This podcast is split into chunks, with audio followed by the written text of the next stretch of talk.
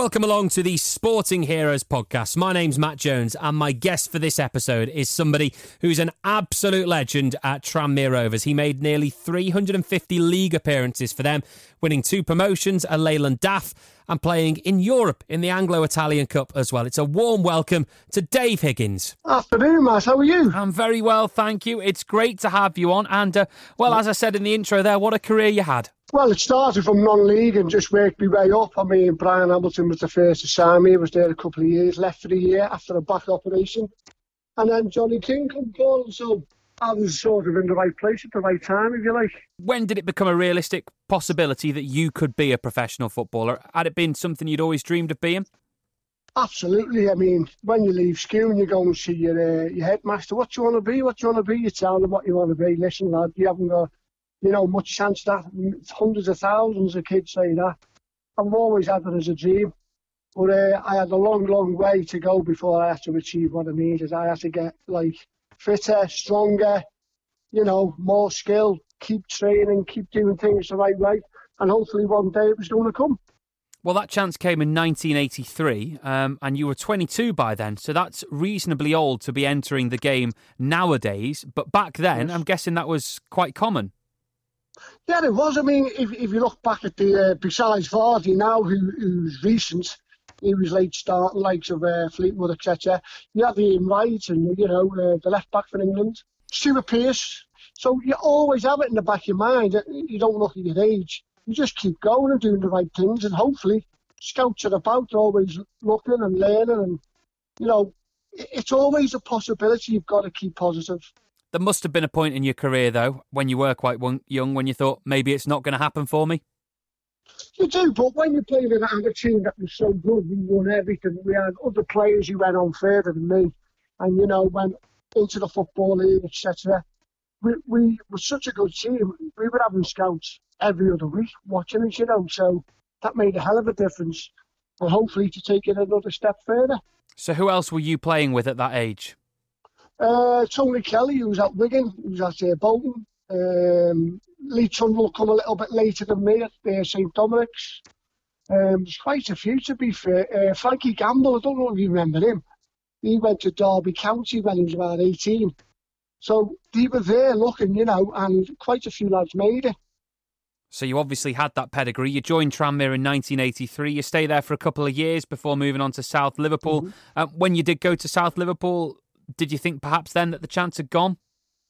Absolutely, yeah. You, you always think that, don't you? I've had my girl a couple of years part time. I know I was still part time. Like a lot of the lads at Salmon were part time. Only played about 22 games, but um, went to South Liverpool and Steve McMahon, uh, brother was there, John. Uh, I knew him quite okay, like, because uh, he was there keeping himself fit. I had a chat to him. He wanted to go as a coach and etc. And then, um, you know, you, he said you just got to be positive. He was, I was, and you know we were up for it, and hopefully things were going to turn. You just keep going. And then things did turn when in 1986 mm. you moved to Caernarfon, who were managed by a certain Johnny King. Yeah, I got a phone call off Kenny Jones, and he, he was like Johnny King's assistant, to be like still playing, and asked him to like to go. So I said it's a bit far, you know, under Johnny King gets on the phone he was ringing all the time, honest to God. He wasn't let go. And in the end, I said, go on then. A few Liverpool lads were signing anyway. Um, and we'd go in one car, and it wasn't too bad. Managed to get the third round of the FA Cup. And um, done really well in the league, but never won it. And uh, he said to me, I was going to go to New Zealand in the January to play football. He said, don't leave. I've got a job in football. I can't tell you too much kept Tranmere in the league. He, he left Caernarfon to go to Tranmere, kept Tranmere in the league, and he kept his promise and took me to uh, in the uh, July. It'd be interesting to know what that kind of reaction would have been like nowadays to you re-signing for Tranmere, Dave? Because you kind of, as you say, you'd had that chance a few years earlier, and then you dropped out of the football league to to carry on your career. And I can only imagine kind of that the trolls on social media this day would not be happy at such a signing these days, but boy, did you go on and prove your worth. Well, at the time, to be fair, Matt, I think I had a six or seven match ban from the Welsh FA. and uh, I was Peter Johnson. We always have a chat to it upstairs. I was his first signing, we?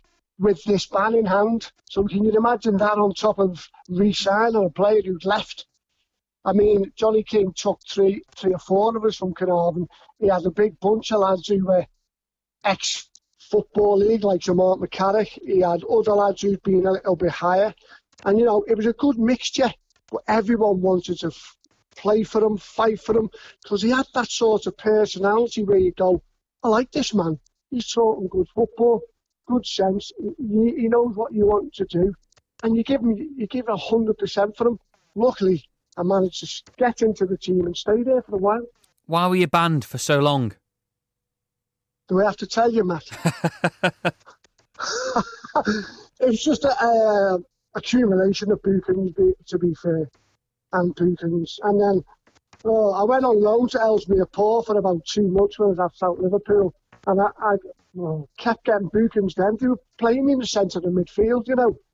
I was going in for tackles, which I shouldn't have been, booking after booking. So it just got on top of them where they said, look, you've had like 15 bookings, every five bookings or six, you were getting, you know, two or three game match ban. So it got to like 18 bookings and you had to do something drastic and I think that's what it was. uh, let's talk about your time at Tranmere then, because uh, you arrive in 1987 after they have mm-hmm. stayed in the league under Kingy, and from then on, the only way was up. Wembley the next year in the Mercantile Credit Tournament, and then mm-hmm. promotion the year after. Wembley again the next year, mm-hmm. and an LDV yeah. Vans Trophy win or whatever it was called then. Uh, Leyland DAF, uh, and then the next yeah. year, you're runner up in the Leyland DAF, but you get promoted. Yeah, it was all go on it. I mean, that Mercantile credit took it off. It was the two best teams out of each division that went into that. So, yeah, Wimbledon, Liverpool, Tottenham, ourselves, and others, you know, Newcastle, Forest. And then we went there and played like a matter of three or four times in like a weekend or a week. It was ridiculous, but the support that we had, they were amazed. They just wanted to go to Wembley and say, We've seen our team there. We had lads coming in you didn't get a lot of loan players then, Matt, which didn't half help us. You had players playing for the club who wanted to stay there, wanted to re-sign, and we had academy players, real good quality academy players coming through. So if you put all that mixture together, great ingredients, we're pushing on all the time. What was it like playing at Wembley for the first time? Oh, good God. But you go the day before to have a look at the pitch and that, and you are in order. You go in the dressing rooms, you know, international World Cup winners have been in there, and that tunnel seems to go on and on and on. Then you see this little thing in front of you at your eye level. As you get to the same height of it, you go, oh my word, the amount of times I've seen this on the TV.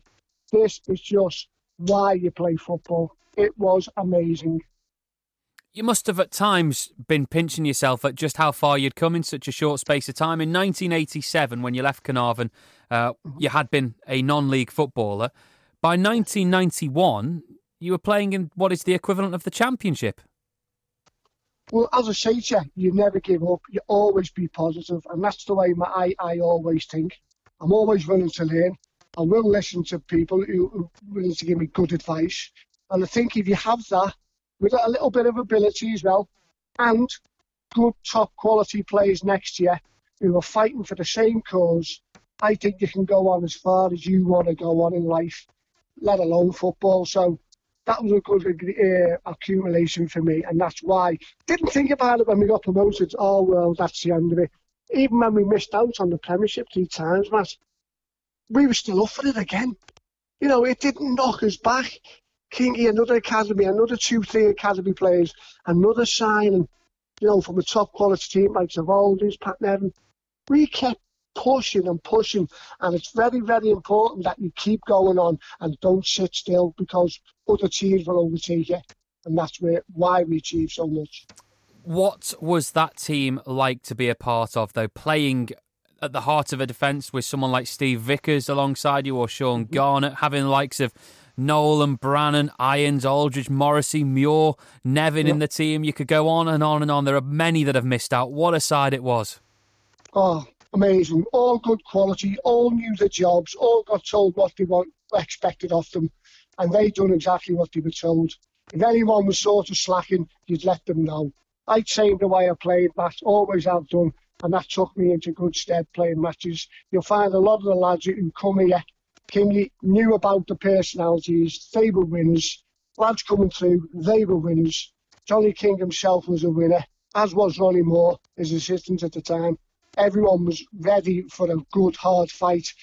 Anywhere you like, non-league, amateur, in the FA Cup, everything. We were up for everything, even against the top quality teams, Premiership, who used to come to, um, you know, Prenton Park, the likes of Middlesbrough, you had Gary Pallister playing, Tony Mowbray, you had Tottenham coming with Lineker and Gascoigne. We were up for anything that was put in front of us. That was down to Johnny King and a good, very good mixture of quality players. And we'll move on to your sporting hero in a moment, but I've got to ask you about Kingy. Um, what a manager, what a character. Well, I wouldn't have got where I did unless he, he come calling, you know he, he didn't have to take me there. I was another signing for him that had left me uh, previously. He knew what he wanted. He knew how to get the best out of people. Stuck to his word with me. I was willing to give him 150% if need be. And everything else just flowed from there. But what a man, what a character. And everyone looked up to him. And obviously, there are a lot of stories about Kingy, um, the way he spoke, uh, the way he kind of put across his tactics and the way he wanted his players to do things on the pitch. Is there a particular line that stands out for you? He, he always said, "Don't stand still." We used to have like a big board in the changing room before the game, and he'd have like a felt tip pen, and he'd have all the players' names, and he'd tell you what he does, what he doesn't do. This is what I want you to do. Go out and destroy people. The forwards, this is how you get a players. He was always into detail. You know what I mean, Matt? you know about his sayings, the ships, I can see land, there's a bird with a twig, we're nearly there, we're nearly at the end of our journey.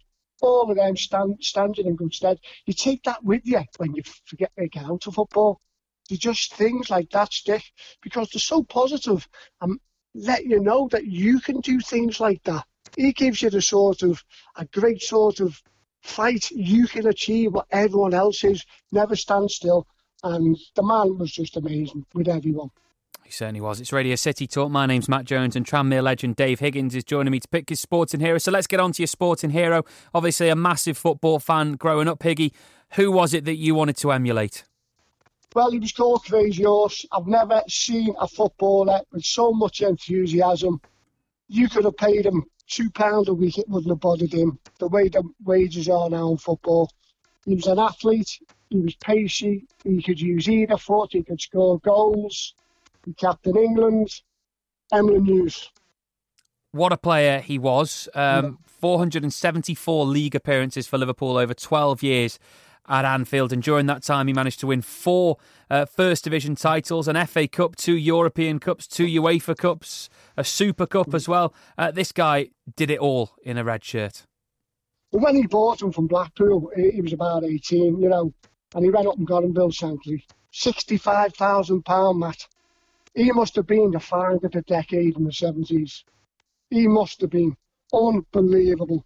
Ran into the first team, scored some brilliant goals either foot, pile drivers from outside the box. His enthusiasm, his want, willing to win. And you know what? He enjoyed it, didn't he? Every time you see him, he had a smile on his face. And when he lifted the trophy, he, he was like, this is unbelievable. I can't believe I'm doing. And he never stood still. He kept pushing and pushing. And it's where it goes back to Kingy. He wants more. He's got a trophy. He wants more. Excellent player, excellent attitude. Is there anything that he had in his game that you tried to put into your own? Enthusiasm and enjoy the game. I mean, I, I didn't have a very good left foot. I had a right foot. Matt, he could play in this day and age. He was an athlete. He honestly, he, he had a great engine up and down the pitch. Either foot, great in the air, quick. You know, if I had half of his attributes, I'd be well. well I could have had even further in football, but unfortunately never. But he had so much, and kids to learn from. His enthusiasm and his sort of willingness to learn was just amazing. What was it like watching him play? Brilliant. I remember in the cup all the time. Come on, we're out, come on, we're in. You're not seeing nothing like a mighty Emlyn. I remember seeing that on the, the stands, you know, it was just absolutely brilliant. As soon as he got on the pitch with the captain, you could see the glee in his face. He appreciated the crowd, we appreciated him. and he got the name Crazy Horse because of the way he played. He was crazy, all right, but my word, could he throw a tackle in? Um, did you ever meet him? I didn't. No, I met Bill Shankly once, but I did not meet Emlyn Hughes. I would have loved to have. I've met Phil Thompson a few times, and I've asked him about him, and he's told me a couple of stories, how willing he was, how, how what an athlete he was, how quick he was, and great attitude an incredible player um, who is sadly no longer with us, died at a very young age of 57 uh, in 2004. But just looking through his career, it shows uh, just what an incredible talent he was. Uh, a great sporting hero to have. Uh, some great memories from your career as well, Higgy. So thank you very much for joining me on Radio City Talk this afternoon. No problem, Matt. I've enjoyed it. Thank you so much. Tranmere legend Dave Higgins, my guest on the Sporting Heroes podcast this week. My name's Matt Jones, and if you hit the subscribe button, you'll get a brand new one in your box every single week, as and when we do them. On top of that, you can go back and listen to some of the brilliant episodes we've done in recent weeks too. The likes of Alan Navarro, former Liverpool man, joined me. Uh, so did Sophie Ecclestone, England cricketer, and Rob Sloman, film producer. They picked some great stars as their sporting heroes. Go back and find out who.